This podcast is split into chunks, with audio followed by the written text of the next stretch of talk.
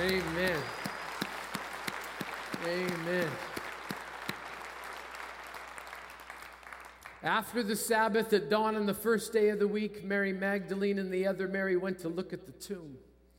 There was a violent earthquake, for an angel of the Lord came down from heaven and, going to the tomb, rolled back the stone and sat on it. And his appearance was like lightning. His clothes were white as snow. The guards were so afraid of him, they shook and became like dead men. The angel said to the women, Do not be afraid, for I know you are looking for Jesus who was crucified. He is not here, he is risen. He is risen. Amen. Awesome. I'm going to invite those of you at the Bellingham campus, would you please stand? Those at Ferndale, would you please stand with us as well? And let's join our hearts together and let's pray.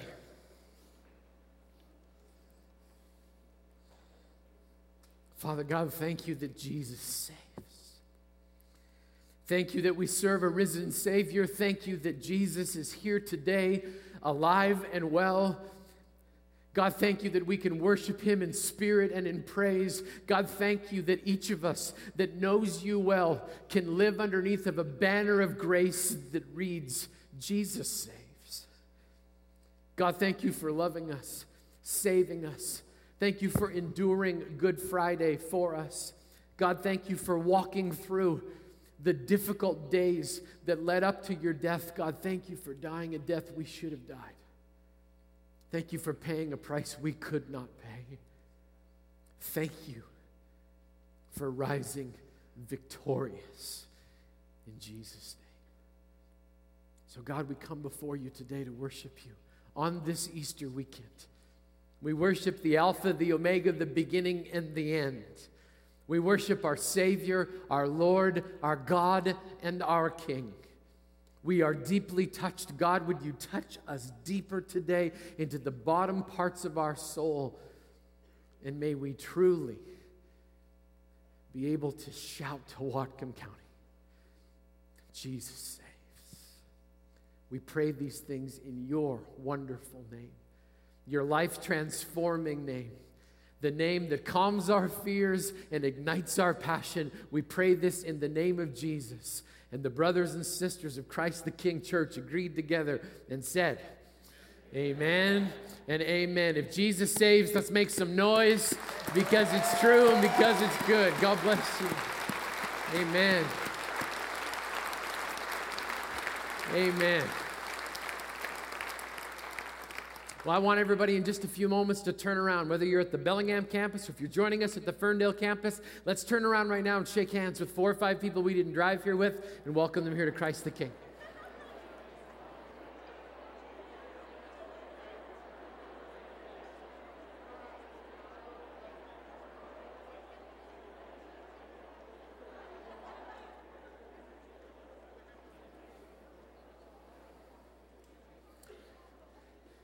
Well, a happy and blessed Easter to each one of you. I am so glad that you have chosen to join with us. And I do want to welcome those of you that are here at the Bellingham campus. We welcome those who are at the Ferndale campus.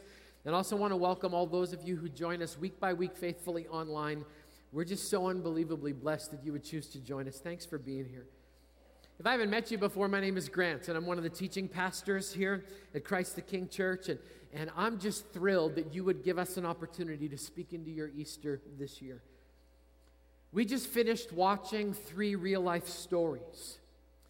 The stories you saw on the screens to, to my right and to my left, and in, at Ferndale as well, they're personal stories.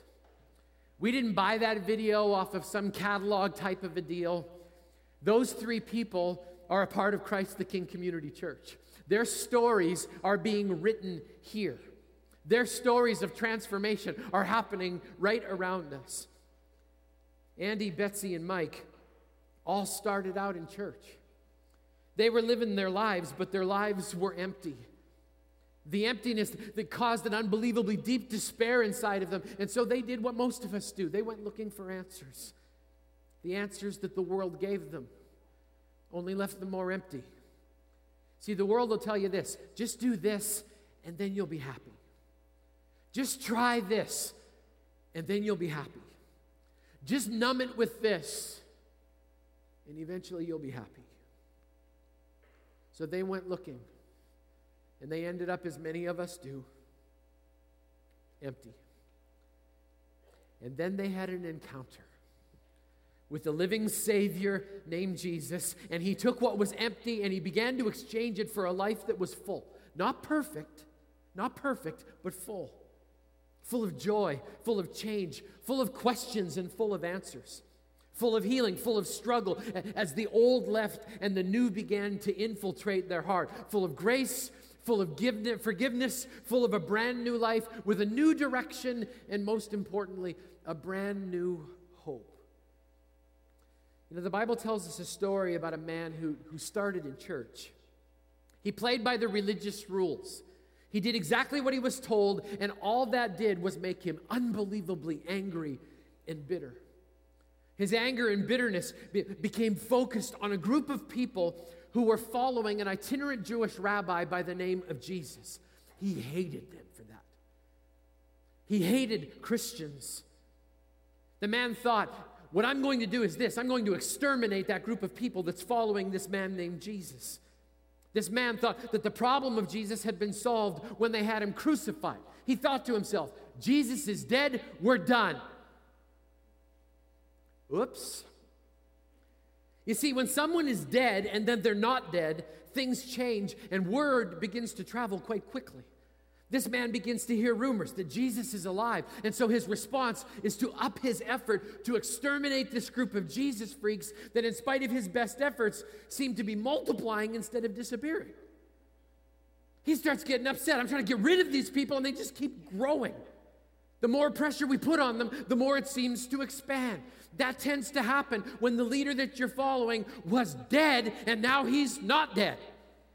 When suddenly everyone thought this is over, and suddenly it's not over because the guy you put in the ground three days ago is up walking around going, hey, not so fast. This man's name was Saul, and he was empty. He was empty and I searched for a different term to describe him, but I couldn't find one. Saul was a punk. Don't know how to put it any other way. He was a walking attitude. A walking attitude. And you know what he needed? He needed a mom to come along and give him a look. Have you ever experienced that before? My mom has a look. When she gives it, it, I, it melts ice and it corrects attitudes instantly. All she needs to do is look at you. And whenever, when I was growing up, when I ever acted like a punk, she'd just give me the look. And all of the bad stuff would just run away and hide in the dark corners. I saw a look in action a while back at Walmart. I'm telling you this because I believe Saul needed a look. I was at Walmart buying ink for my printer, and I'm watching a big guy, maybe 25, six foot three, 250, big guy, pushing a shopping cart behind this tiny little lady. She's maybe 50, 5 foot 2, a buck 15. Like this. And he's just going along, doing his best to try and look cool while he's pushing a shopping cart. I wanted to say, dude, you can't look cool pushing a shopping cart, so don't even try. But he's pushing along behind her, and as the little lady's going in front of her aisle by aisle, she's picking up stuff and putting it inside of the shopping cart. And every time she puts something in the shopping cart, he critiques it. He critiques it. And I'm hearing him say things. What are you buying that for, Mom? I need some real food. I'm a real man. We need some meat. You need to buy some meat, Mom. A grown man can't live off of the fake food you're putting inside of the cart. And he just keeps muttering and muttering and muttering until finally she had enough and she turned around and gave him the look. I had to duck so I didn't get hit by the look. I mean, it's a whoo right over my shoulder. She finally had enough, walked over to him, and said this, and I quote When you get out of my basement and get a job, then you can buy all the meat you want to. But in the meantime, shut your mouth and push the cart.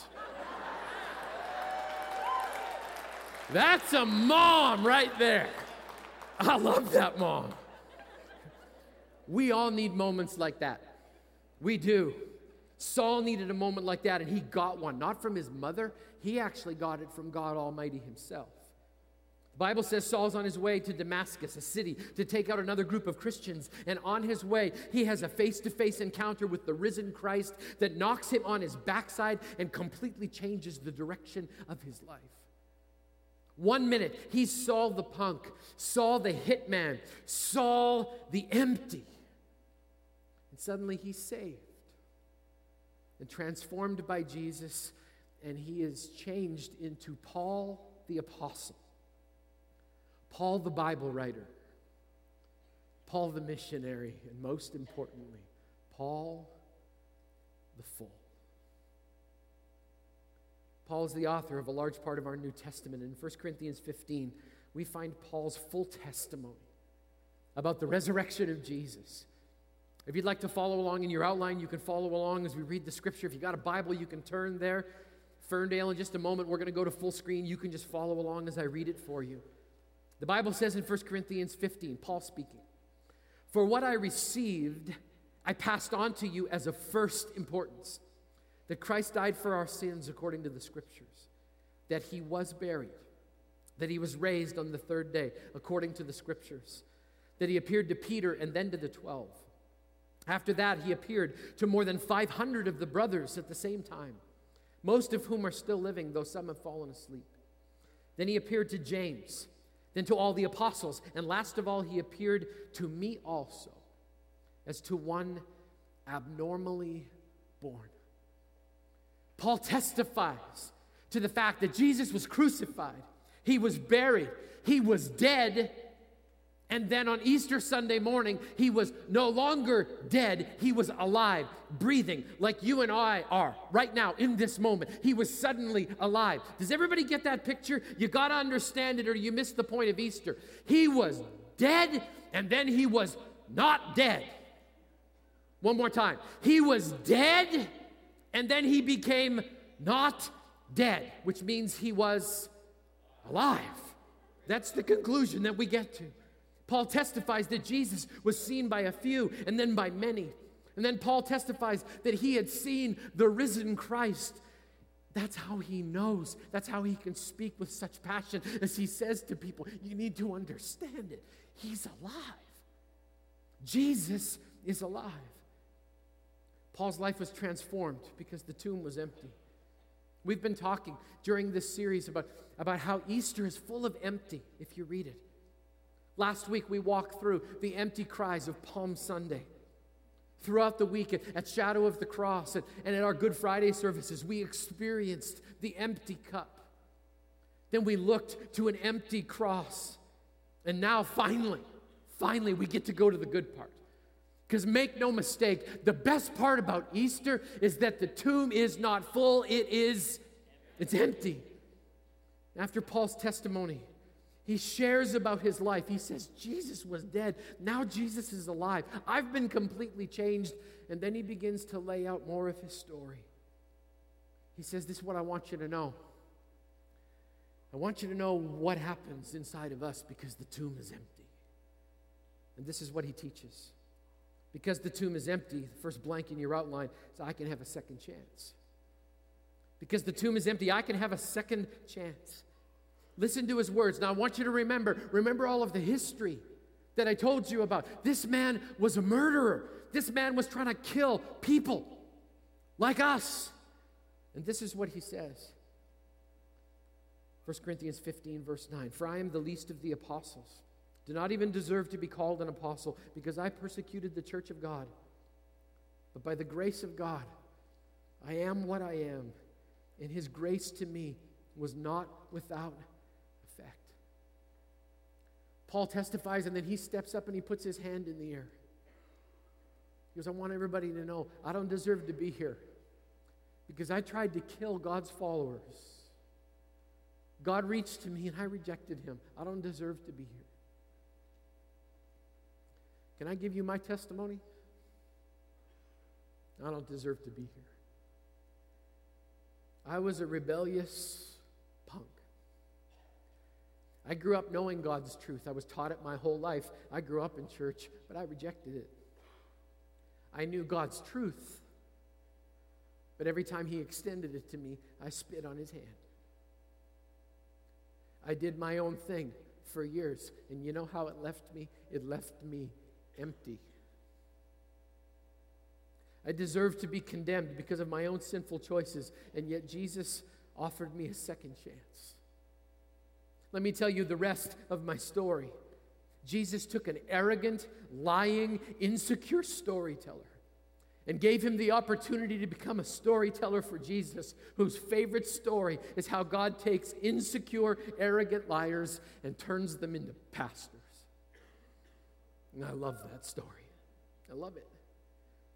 Paul got a second chance. I got a second chance. Andy, Mike, and Betsy got a second chance. And no matter what you've done, no matter what has happened in your past, no matter how many opportunities you've passed by when Jesus was reaching to you, I want you to know today Jesus offers you another chance to take him by his hand. The grace of God is available to all of us. The grace of God is what transforms us. The grace of God is what takes us from empty to full. Paul goes on and he says, I need you to know something else. Because the tomb is empty, he wants us to know I can live in the truth. I can live in the truth. I used to live my life by a very different code than I do now. My code was called the truth according to Grant. I don't recommend it for anyone, it doesn't work. My moment of clarity came when I finally realized that my, that, that my truth was leading towards mess of epic proportions. My favorite question for people as a pastor, when I hear them start talking about what they believe and what they know to be true, I love asking this question How's that working for you? How's it really working? If you're the end all and the be all and you're operating on your own truth deal, how's that working for you? Paul had a moment of clarity as well when, when Jesus knocked him down, literally, and basically peered out of heaven and, and asked a question. My paraphrase out of Scripture How's that working for you, little man? You don't look so tough right now. Dusting yourself off, trying to get your equilibrium back.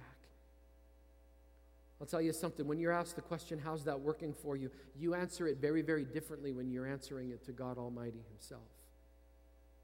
Paul makes a statement of truth out of that uh, uh, out of that mess that he created for himself. He says this in 1 corinthians 15 verse 20 he says but christ has indeed been raised from the dead the firstfruits of those who've fallen asleep for since death came through a man the resurrection of the dead also comes through a man. For as in adam all die so in christ all will be made alive Paul says, This is what you need to know. I was dead in my sin. I was dead in my interpretation of the truth. I was dead in my own soul. I was dead in my way of doing things. I was empty. But now through Jesus, I can know the truth, and the truth is promised in Scripture to set me free. So, my question to you today is this Do you know the truth of Jesus? The truth of Jesus is this Jesus came, Jesus lived. Jesus taught, Jesus suffered, Jesus died, Jesus rose. Jesus rose, He rules, He forgives, Jesus heals, Jesus comforts, Jesus saves. Do you know Him? I didn't ask, do you know about Him? Do you know him? Paul goes on, continues to explain. He says, Because the tomb is empty, I don't have to be afraid of death. I love this one because I spent most of my younger years being terrified of dying. What in the world's going to happen? I just don't know. I had absolutely no security. I love this one because Paul spent the, the rest of his life on the run, and every time he talked about Jesus, people wanted to kill him. He became very familiar with this topic of death. He says it straight in Philippians chapter 1 verse 21. He said this, "For me to live is Christ and to die is gain." Gain. Paul says people are always trying to kill me. They're trying to kill me for talking about Jesus. They're trying to kill me because I switched from team Pharisee to team Jesus. They don't like it. And so they're all trying to kill me. Must have driven the people crazy. Paul's just like, "Go for it. Be my guest. Death is an upgrade. I'm not afraid. If you knock me off, I get to go home. It's hard to scare somebody who actually believes that. He's either nuts or he knows somebody who beat death once and for all. I love it. 1 Corinthians 15, Paul's starting to feel it just a little bit. He starts trash talking death. I mean, that would seem a little bit dangerous to us. It's not if you know someone who's beat death once and for all. 1 Corinthians 15 says this Paul talking, when the perishable has been clothed with the imperishable and mortal with immortality, then the saying that is written will come true. Death has been swallowed up in victory. Where, O death, is your victory? Where, O death, is your sting? The sting of death is sin, and the power of sin is the law. Paul is talking here. He's testifying. He's saying to death, Death, you used to be the big dog on the block that used to scare everybody, but you're but you're you're not so big now. You're not so big now because there was one who you thought you had down, and apparently on Friday it looked like it, but three days later, apparently you're not as powerful as you proclaim to be because the last time I checked, Jesus is alive. That is amazing to me. Let's keep going. Paul says, and I'm not done. Paul says, because the tomb is empty, I get a win. I get a win. I had to laugh at the, after the Olympics because I kept hearing my brothers and my sisters from my homeland across the line, I kept hearing them say things like, We won. We won. I felt like saying, Wow, you played in the Olympics? Really? I never saw you on the ice anywhere. You didn't break a sweat. You didn't bleed. You didn't suffer. But apparently, you won. And we kind of hear that and we laugh and we go, Yeah, Paul says to all of us, You did not sweat, you did not bleed, you did not suffer, but through the victory of Jesus, you win. You win. Paul says, 1 Corinthians 15 57, but thanks be to God. He gives us the victory through our Lord Jesus a few years back on Good Friday, I was over at Barnes & Noble next door trying to get some fuel for the night. I was coming back and walking across the street corner, and the reality was that particular day I was a little down, a little discouraged. I'm a very emotional person, in case you can't tell, and so Good Friday, it, that one hits me really, really deep when I think of Jesus paying that price for me. So I'm standing down here on the street corner, Guide Meridian and Bakerview. And a guy comes down this hill behind CTK Bellingham on a bicycle, going about Mach 4, helmet on, tucked behind the handles, and he's just. As I look up and see him coming, he yells to me as he goes by Hey, Grant, don't forget in the end, we win.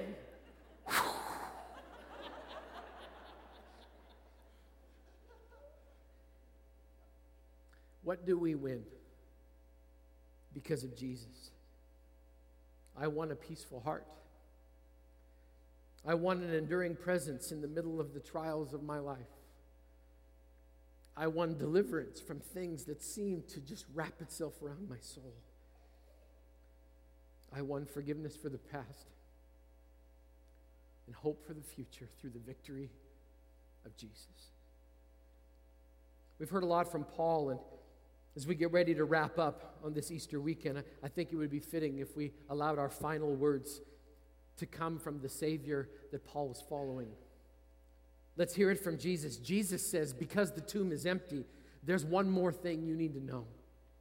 Jesus says, Because the tomb is empty, I can live a full life. I can live a full life. John chapter 10, Jesus says this The thief comes only to steal and kill and destroy, but I have come that they may have life and have it to about the halfway mark, just under happy, but not quite at overjoyed. Is that what your Bible says? I have come that they may have life and have it to about the three quarter mark because I wouldn't want them to get any higher than that because then they'd get all joyful and I, I just want to kind of keep them down, contained, safe. I believe it says, I have come that they may have it life and have it to the full. To the full, overflowing out of the top. I will tell you something a life full of Jesus is not full of trouble. Or, sorry, it's not free of trouble, it's full of divine help. A life full of Jesus is not free of hard questions, it's full of godly answers. A life full of Jesus is not free of struggle, it's full of God's strength and support. A life full of Jesus, it's not perfect, it's His and His alone. Some of you are skeptical.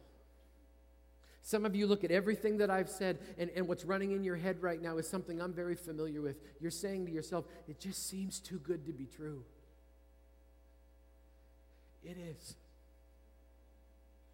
It's too good to be true. That's what makes it amazing. God says, You don't get what you deserve for what you've done. Instead, I'm going to give you something different. I'm going to give you grace, mercy, forgiveness, and hope. I'm going to exchange what in you is empty for something that's full. It is too good to be true. It's salvation, it's forgiveness.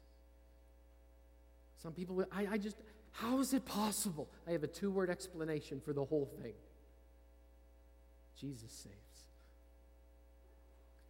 Jesus saved me. Jesus saved Terry. Jesus saved Massimo. Jesus saved Derek and Rich in Ferndale. Jesus saved John. Jesus saved Andy. Jesus saved Phil. Jesus saves. It is too good to be true. And as we reach this point in the service, I have to say this I have no idea how your heart is today. I have no idea how, how you came spiritually to Easter weekend at Christ the King, but I can tell you something Jesus does. I know that many of you are full because of Jesus. That's why you're here. You're not perfect, but you're full. You're full of God's love, God's acceptance, full of God's grace, full of God's mercy, and you are just somewhat giddy and beside yourself Easter weekend, and nobody truly understands why. It's because you know the truth of two words Jesus saves. Many of you are full, but I know that many of us actually feel empty. I did. I felt incredibly empty. And this weekend, because the tomb is empty, I want to give you an opportunity to be full. I want to give you an opportunity to exchange an empty life for a full one. Some of you are already going, time out, time out, Grant. You have no idea what I've done. I don't have any idea what you've done, but I know two words Jesus saves. No matter what you've done, no matter how far you've wandered, whether you grew up in the church or just showed up, there's still two words for each of us this Easter Jesus saves. So, in a moment, we're going to pray. And we're going to ask Jesus to change us. We're going to exchange something that's empty for something that's abundantly full. If you came today and you were honest about the condition of your soul, this is your moment. This is your moment when you can know the God who's sponsoring Easter again this year. This is a moment when you can go from empty to full. I'm going to ask everyone to bow their head and close their eyes, and we're going to pray together. Those of you that are joining us in Ferndale, same thing. Would you bow your head and close your eyes right now? And nobody's looking around, nobody's moving around, there's no distractions happening. If you came empty, and you heard the words that Jesus saves, you can accept him as your Lord, your Savior, and your King tonight. Right now, in this moment, today. It can be yours. So if you're empty, I'm going to invite you to pray this prayer with me down in the bottom of your soul where the empty really is. Pray together. Jesus, I'm empty and I need you to fill me. I believe Jesus died on the cross for me, that he's living today, and that he can hear this prayer right now. Jesus, I ask for your forgiveness. I've done things my way, and it just left me feeling empty. So I ask you to come into my heart, to rule and reign from this day forward. Jesus, would you fill me with your love? Fill me with your grace. Give me forgiveness for the past and hope for the future. I give my life to you. I give my future to you. And I pray this in the name of the one who said I could be full. In Jesus' name. As we continue to pray with every head bowed and every eye closed, if you prayed that prayer, Jesus said, You're saved. And He's beginning to fill you. Fill you with hope, fill you with grace, fill you with love and mercy. I'd never do anything to embarrass you, but I'd love to know if you made that decision on this Easter weekend. So, whether you're in Ferndale or in Bellingham, if you prayed that prayer, would you just slip your hand straight up in the air so that I can see it? Just stick it straight up. God bless you and you, and God bless you. And God bless you. God bless you in the back. God bless you up here at the front. God bless you. God bless you right in the middle, that back section. God bless you. God bless those of you in Ferndale. God bless you, young man. Jesus, thank you for those who've taken you at their word. God, you said that they could be full and they've believed you and reached for you. And I thank you so much that when they reach for you, you reach back. So, God, would you help us in this moment? Thank you that Jesus saves. Thank you that you're still in the world today. Thank you that you are alive and well. We will give you all of the praise and all of the glory for this good work that's been done. We pray this in your precious Son's name. Amen. I'm going to ask you to do me a favor. Here at the Bellingham campus, at the Ferndale campus, would you stand with me for just a moment? You see, there's moments when we make really big spiritual decisions.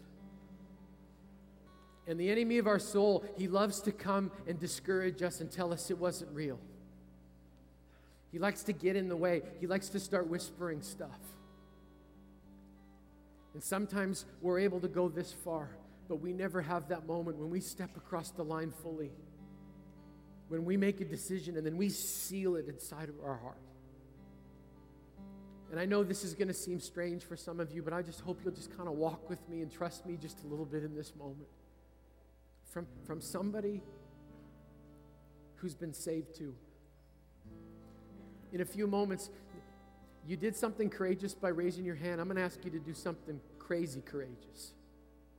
In a few moments at the Ferndale campus and at the Bellingham campus, if you made that decision, I'm going to ask you to do something. Just hold on for a second. But I'm going to ask you to seal that decision by stepping out of your seat and coming down here to the front. I know it's intimidating, but I want you to know something. The reason it's intimidating is because you don't know who these people are that are around you. You see, if you knew who they were, it wouldn't freak you out because the people that are around you, this is your family. These are your brothers and your sisters. They love you. They would protect you. They would always watch over you because you're family now.